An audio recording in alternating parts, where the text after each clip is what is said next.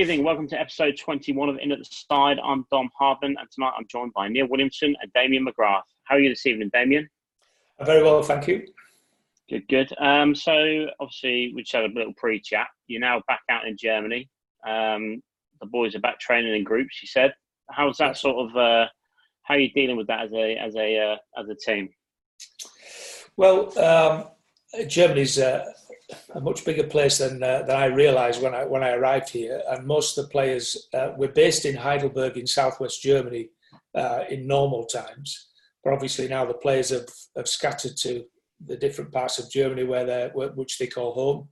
Um, so we're having to, um, like, I suppose, like every other sports team in the world, we're doing it all by WhatsApp and Zoom and uh, the players are training, but things have eased here a little earlier than everywhere else, and um, you know we're we're now back in training in groups of four, or I will be joining them when my uh, quarantine's over in uh, five more days, uh, and we're hoping that that will be eased again further in the next uh, in the next few days. The German government are, are going to make some announcements. Perfect. Do you see? Yeah, do you, see sorry, I was going to say, do you see the sevens season being affected massively this year by it, or is it a case of you know, uh, control alt delete, just get ready for next year now. I mean, what's what's the situation there on, well, certainly on, on, on your side? Well, uh, from a German perspective, I think all sports teams have been told not to expect into any international competition in 2020. Yeah. Um, and again, I know nothing official, but you hear whisperings on, you know, in the background that that the seventh season will be very unlikely to start again you know, in this calendar year. Uh, so I know things change on a daily basis, and you never, you can never say never. But uh, I think we're trying to psychologically prepare ourselves for the fact that it'll be more of a, a local thing if we get back playing, and and internationals won't start you know, for several more months. That makes a lot of sense. Um, and obviously, I wanted to touch um, on your you know, long illustrious career. Obviously, you you born in Bradford, um, and also you played a lot of rugby league. Um, was it for for Batley? Um, yeah. And then obviously went on to to coach them in the first instance. Mm. Was that? Um, I mean, what what was the decision factor there? Was, were you just fed up of playing? Was it a great opportunity you've been given in the coaching side? What what, what was the the well, decision? I uh, I qualified as a teacher and, and I started teaching. I mean rugby league was professional back back in those dark days, um, but only in the sense that we got paid for playing. We we still had jobs. It was semi-professional, I suppose. Rugby union was still amateur in theory. Um, it, it, didn't take me long once I started playing to realise that you know I, I, just wasn't that good. Uh, you know, I could uh, you know when you when you get close to good players and you watch them play and you you realise you know but no matter how hard you work or how hard you try, you're just not going to be as, as good as them. And and it fascinated me um, always watching good players play and what what was it they did and how did they do it. And I suppose with a teaching background, moving moving into coaching was a was a, an obvious choice. And when the club offered me the opportunity to be player coach for the reserves, you know, I mm. jumped at that chance. And um, from there, uh, I don't know if you, but there was nothing. There was no full time rugby people, um, but Leeds was a very go ahead council. I worked in the Leeds City Council as a teacher, and they had a sports development unit, probably the first in the country, and they hmm. they employed development officers in each sport, which was groundbreaking back then. And hmm. I was seconded from the teaching in, uh, to be the rugby league development officer for Leeds, and uh, that connection um, through coaching, so took me into Leeds Rhinos, uh, you know, from from coaching at Batley, and I've never had a real job since that day back in 1989, I think it was when I uh, when I when I which which still still seems like yesterday to me, but is an awful long time ago. Yeah. Yeah. I mean, so I know. So how do you um go on? Go on, Neil. You're on fire today. Yeah, go on. Carry on, carry on. I just these questions come to me. I do apologise. Let's say, obviously, you um your time at Leeds. You know, you I think it was at two, you were at two Challenge Cup finals, um, including the last ever final at the old Wembley. That's right. Twenty-one years ago, last uh, I think yesterday or the day before. What was that like walking out there on that oh, day? That, that was that was awesome. That was, I mean, it's every it, or it was every boy's dream to to be at Wembley and play at Wembley and yeah, I was never going to get there as a player, but um, you know, I was fortunate enough to go there as a coach at that last ever Wembley, and it will stay with me forever because it was, you know, a wonderful, a wonderful day. Just the whole thing was wonderful. Yeah. Excellent. Uh, where do you think you uh, where do you think the sport of uh, rugby league stands at the moment? Obviously, they've had a bit of a relief fund from the government um, in the UK, um, but sort of overall, where do you where do you see it? You know, its growth. I see rugby league as its own worst enemy. Having stepped away from it, having been part of it for so long, and yeah, it really is. It, it is a northern powerhouse in terms of its uh, support base, and it's one of those things that um, everybody can who's involved cannot understand why everybody else doesn't like it, but they're very protective. They don't want anybody else to get involved. Hence, the the big issues over Toronto and uh, and the French teams, Catalan, being involved. They want the world to, to you know to recognise them as a great sport, but they don't want anybody interfering in what they do. um, and that that to a degree has been a, a you know has, has, held it back in as the as you know sports evolved uh, in general. Um,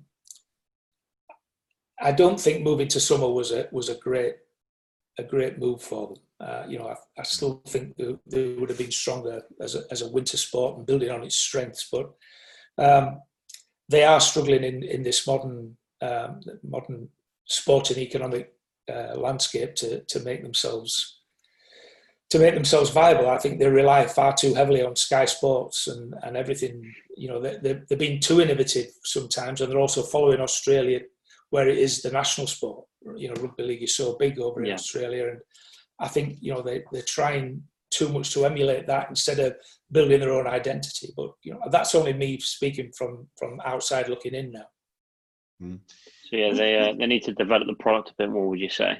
Uh, uh, it's full of uh, incredibly talented people, and there are so many young players. Uh, where, where, you know, if if you get around watching the amateur game, it's still full of talented, talented young players um, from a you know still from that working class background, and it always amazes me um, that that England rugby doesn't spend more time looking there. You know, not that I'd want them to to undermine the strength of the game, but uh, back when um, when I was with the last time I was involved with England sevens was Simon Amor. Um, Simon and I talked with Joe Lydon. Talked, you know, was, a, was one of the former rugby league greats, who was performance director at the time.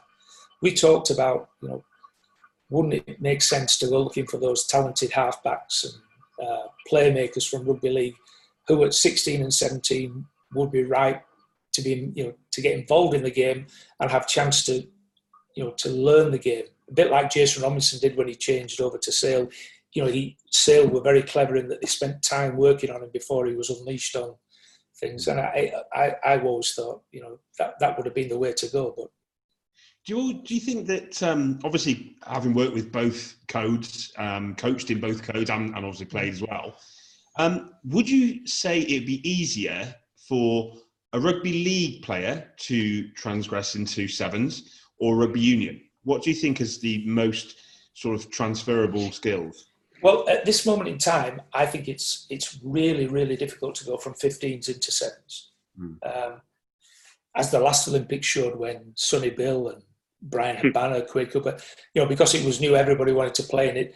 And you know, I, I was coaching Samoa in the World Series at the time, and I know how how much those players struggled. You know, Sonny Bill, yes, you know, he was a, a good player, but he was he wasn't anything outstanding. I yeah. I remember Dan Norton almost jogging at the side of Stuart Hogg in the Commonwealth Games. You know, he made a break, and and Dan, you know, chased him down in a heartbeat. And you know, he's and I, you know that's not to decry what Stuart does and what he can do, but the, no. the fitness levels and speed of sevens um, is is such that it's harder to come in. And I think rugby league, it's a, it's a closer version to rugby league is sevens than than the 15s.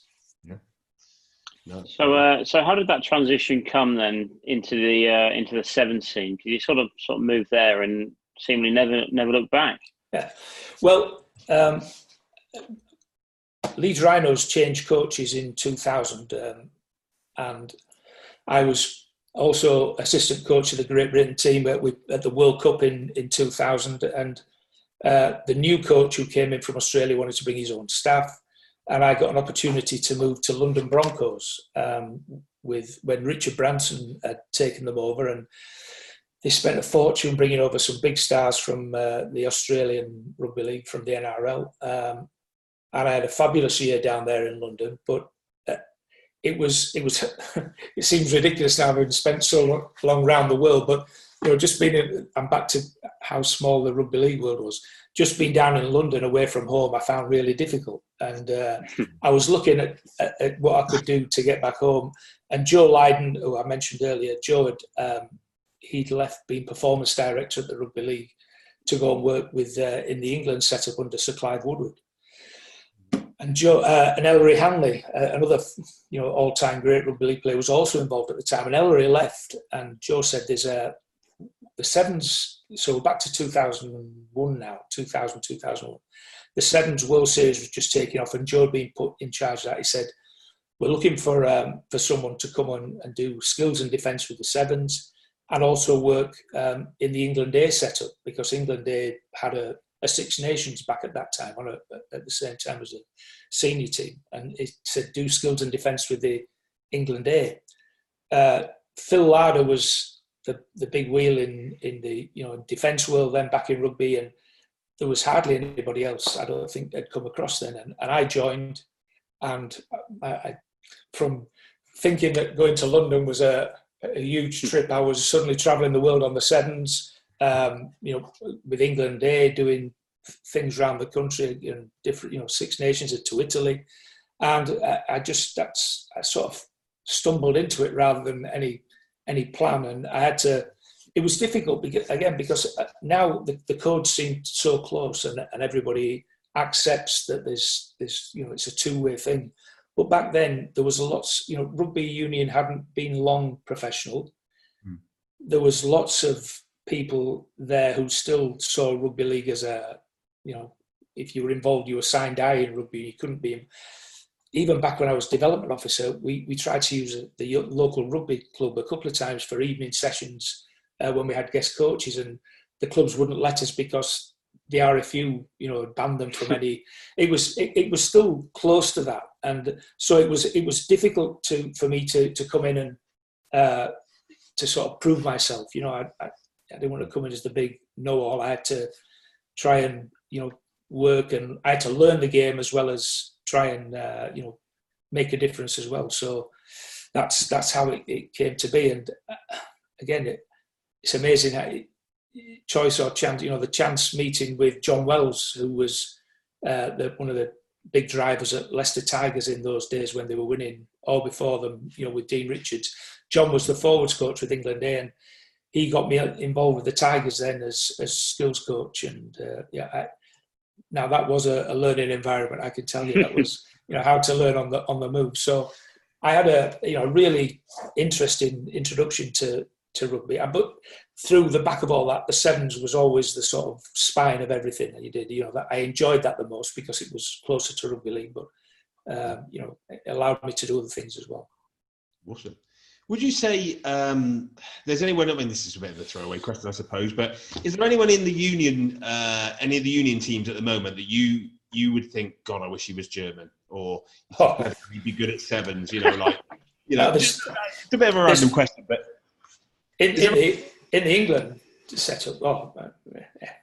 Yeah, I mean, is there anything you think, bloody hell, I wish I could just nick him, just change codes to seven? Mate, I've thought that when I was in Canada and Samoa before me, though, you know, I wish there, there are so many talented young players in the UK alone. I, you know, I, I did a stint in, in Wales as head of rugby at, in North Wales at RGC, you know, was the the North Wales region, and the the you know to say it was seen as a development region, there were so many talented young players there, and, and many of them have gone on to play down in the south of Wales.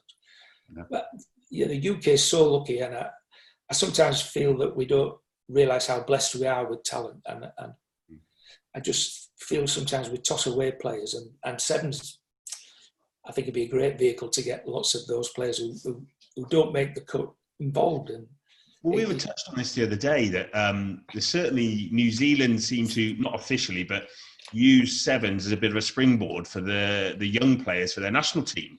is that something you'd like to bring in with every country, possibly, like the first couple of years playing rugby in sevens? Yeah, it, it's different the world over. In in Samoa, and I think Fiji is probably the same. Tonga, sevens is a gateway to the world for them. It's a it's a chance. I mean, they love that that type of game because it's all action things. But their best players play sevens because it gets them a, a profile um, across the world, and they move to usually they're looking for a big 15s contract, and then that brings them back into the Fiji national setup. And I I think you know the way sevens is before you know everything happened, that sevens is a perfect place to do that. You know, if you're a young player, come and play in front of huge crowds, and you know, mm. understand pressure and and you know work on the basic skills get the speed and fitness and, and show yourself to a, a, bigger audience. You know, I think if, if I had, I was lucky enough to be involved in a 15s franchise somewhere, that would be a place I would look for because there's some serious talent. Mm. Argentina, you know, they, they're very good at, at bringing all their best under 20 players in, in as a group and giving them a couple of years on the circuit. You know, they, they, they change their talent on a regular basis. And I think, I think it's a great way to do it. Yeah. I was excellent. Well, would be gutted he missed you because he's actually German um, and does oh, play yeah. and does play seven. So he would have been trying to sell himself into you, I'm sure. But uh, I'm sure we could yeah. catch him another time. Um, I've been asking uh, uh, most of our, uh, most if not all of our guests, uh, lockdown-related question. Uh, it is related to rugby as well. Um, bit of a, a, scenario or a situation for you. Um, you've got to go into lockdown with one player that you've coached, right? you are in lockdown for two weeks um, people are bringing you food. You literally cannot leave the house. You can't even go out for your exercise or anything like that.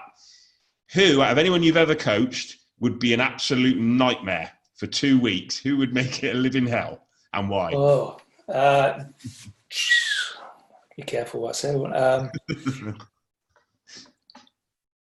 I think uh, Jake Teal, who's a young player in Canada, who a very talented player, incredibly funny, yeah. but the most insecure person I've ever met. And you know, you know the old fascio thing. Does my bum look big in this? He, he's a, a, bit like a male version of that. He's you know, he, he's always he's always worried that he's not quite there when he, you know he's he's a he's a yeah. great guy and a very talented person. But man, his insecurities would drive me back. Fair enough. And uh, on the flip side, who would who would you who would you make it a breeze? Who do you think two weeks? Oh, I'd have four weeks, six weeks with this person. Um, oh, probably the coolest guy I've ever met, Nate Hirayama. Uh, I, I, don't think you. Nate's one of those guys. I think, oh, again, I, I only know him as coach to player, but you know, low maintenance. Yeah. Not much bothers him. You know, he, he he's very uh, he's very calm and collected in, in just about every circumstance, and uh, I think he'd be a, a good guy to to live it through with.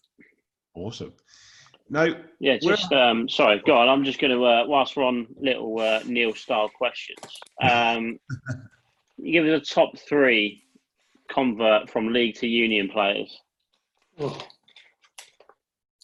Well, Jason Robinson, I think, would be a yeah number one, an absolute blinder. Um, I thought Sam Burgess was was much better than the press he, he received. Uh, in the centre or uh, playing in the pack? Um, I think in the centre he would have done a decent job. And, before from back in the day. And Ashton, I think uh, Chris yeah. Ashton, yeah. I'm very difficult. I think it's much easier to go from union to league than it is from league to union. So, you know, I, I, my time with, with England also coincided with Henry Paul and uh, and Faz Andy Farrell uh, coming across. Um, neither, I think, received the the plaudits that they deserve. But you know, Faz, one of the all-time great players, I was lucky enough to work with him in rugby league in that 2000 World Cup. You know, I, it doesn't surprise me that he's a head coach because you know he's a real hmm. Martin Johnson type figure. But you know, I don't think he at the time he came across. I'm not so sure he had time to adapt and, and play. Henry was ultra talented, uh, but played off the cuff to a large degree, and I remember him running to the line as you would in rugby league, but rugby union at that time hadn't gone that far. It was still a game of depth and, and space, trying to create space. And I remember him showing the ball and looking for runners and getting clobbered or throwing the ball away. And, and he, he, received he received lots of uh, you know negative press, but I, am not so sure the game you know, he was allowed to develop in the game enough to, to play at the level they wanted him to play at so soon. That's the thing. Sometimes they're thrown in at the deep end, aren't they? And, and it's it can be quite a cutthroat um, industry, can't it? Rugby. Oh, I mean, oh, yeah, and I, I understand why they do. I mean, they pay big money for them. You know, then you expect a return on it. Um, Yeah, and, yeah. Uh, but I don't think the, the thought process was there enough to to give them Mm. time to develop. Well, along those lines, I mean, we we um, uh, Dodger Sevens we work uh, in conjunction with a company, uh, Marshalling Men's Minds, um, and we promote mental health awareness. Um, we're going to all these different you know festival tournaments all over the UK. Now, this is something we brought up with a few of our guests, uh, predominantly with um, you know rugby union, um, and we've also we've always asked: Is there like a, a good support structure for players um, in terms of mental health? Um, is, is there a, is there a good support structure in sevens um, structure for that sort of thing? Do you think, or is there a long way to go? Um, I think there's a long way to go. I, I think individual teams look at look at mental well-being. I'm not I'm not sure whether they do it uh, from a player welfare point of view as as much as you know being focused enough to win. There's a lot about growth mindset and about that winning mentality. Mm. Um, it's only uh, it, it's, it's fairly recent, isn't it? That player welfare side of things and players' personal well-being and how they deal with things. Mm. Um, you know, I mentioned Jake Teal, and I, I, you know, just mentioning you know Jake's insecurities, which we laughed at, you know, and Mm. you know we both laughed together about him. Um, but you know those sort of things are real. You, you you can't take for granted that everybody's dealing with things in the right way, and I think it's. Uh, in this modern times, it's something that has to be the forefront of, of everything we do. I, you know, unfortunately, I'm, I'm sure you're the same. I know too many people who've, who've not been able, you know, strong enough to be able to take it and have, uh, you know, gone too far. It's it's something we have to be aware of all the time. And that's the thing. I mean, with with um, obviously the lockdown that we're in at the moment, unfortunately, in terms of people's mental states, it can only get worse, can't it? Until we're Absolutely. Back to normal. Um, so it's just something that I think we've all got to notice in our friends, in our family, and but I think we are. You know, it's opened up. The one positive from this, and I have said it on a couple of podcasts before, but I will keep reiterating it. The one positive from this lockdown period is that everyone, ironically, is talking more through social media. You know, it Yeah. used to take the concentration away. Now, we, now everyone's WhatsApping, Skyping, you know, Zooming, that sort of thing. Yeah. So it's hopefully we can we can carry on being as close to each other afterwards. I hope so. I hope, I hope that that personal connection stays because, you know, it's not always evident that people are struggling and having troubles, and it's only through talking to them that uh, you can maybe get an inkling there's a problem. Yeah, yeah, yeah. Perfect. Well, on that, Damien, well, um, I think we'll end on that lovely, lovely note. Thank you very much for your time. Really appreciate Pleasure. you coming on. No, it's great to talk to And, uh, someone. You're more than welcome to come back on when we've got some rugby to talk about. And when things start kicking off again, we'd love to uh, have you back on for a, an update and a roundup. Lovely. I'd love to do that. Thank you. Thanks for, for asking me, and I've enjoyed it. No worries. Thank you very much. Thank you very much. Pleasure. Thank you. You too. Cheers, Bye. Damien.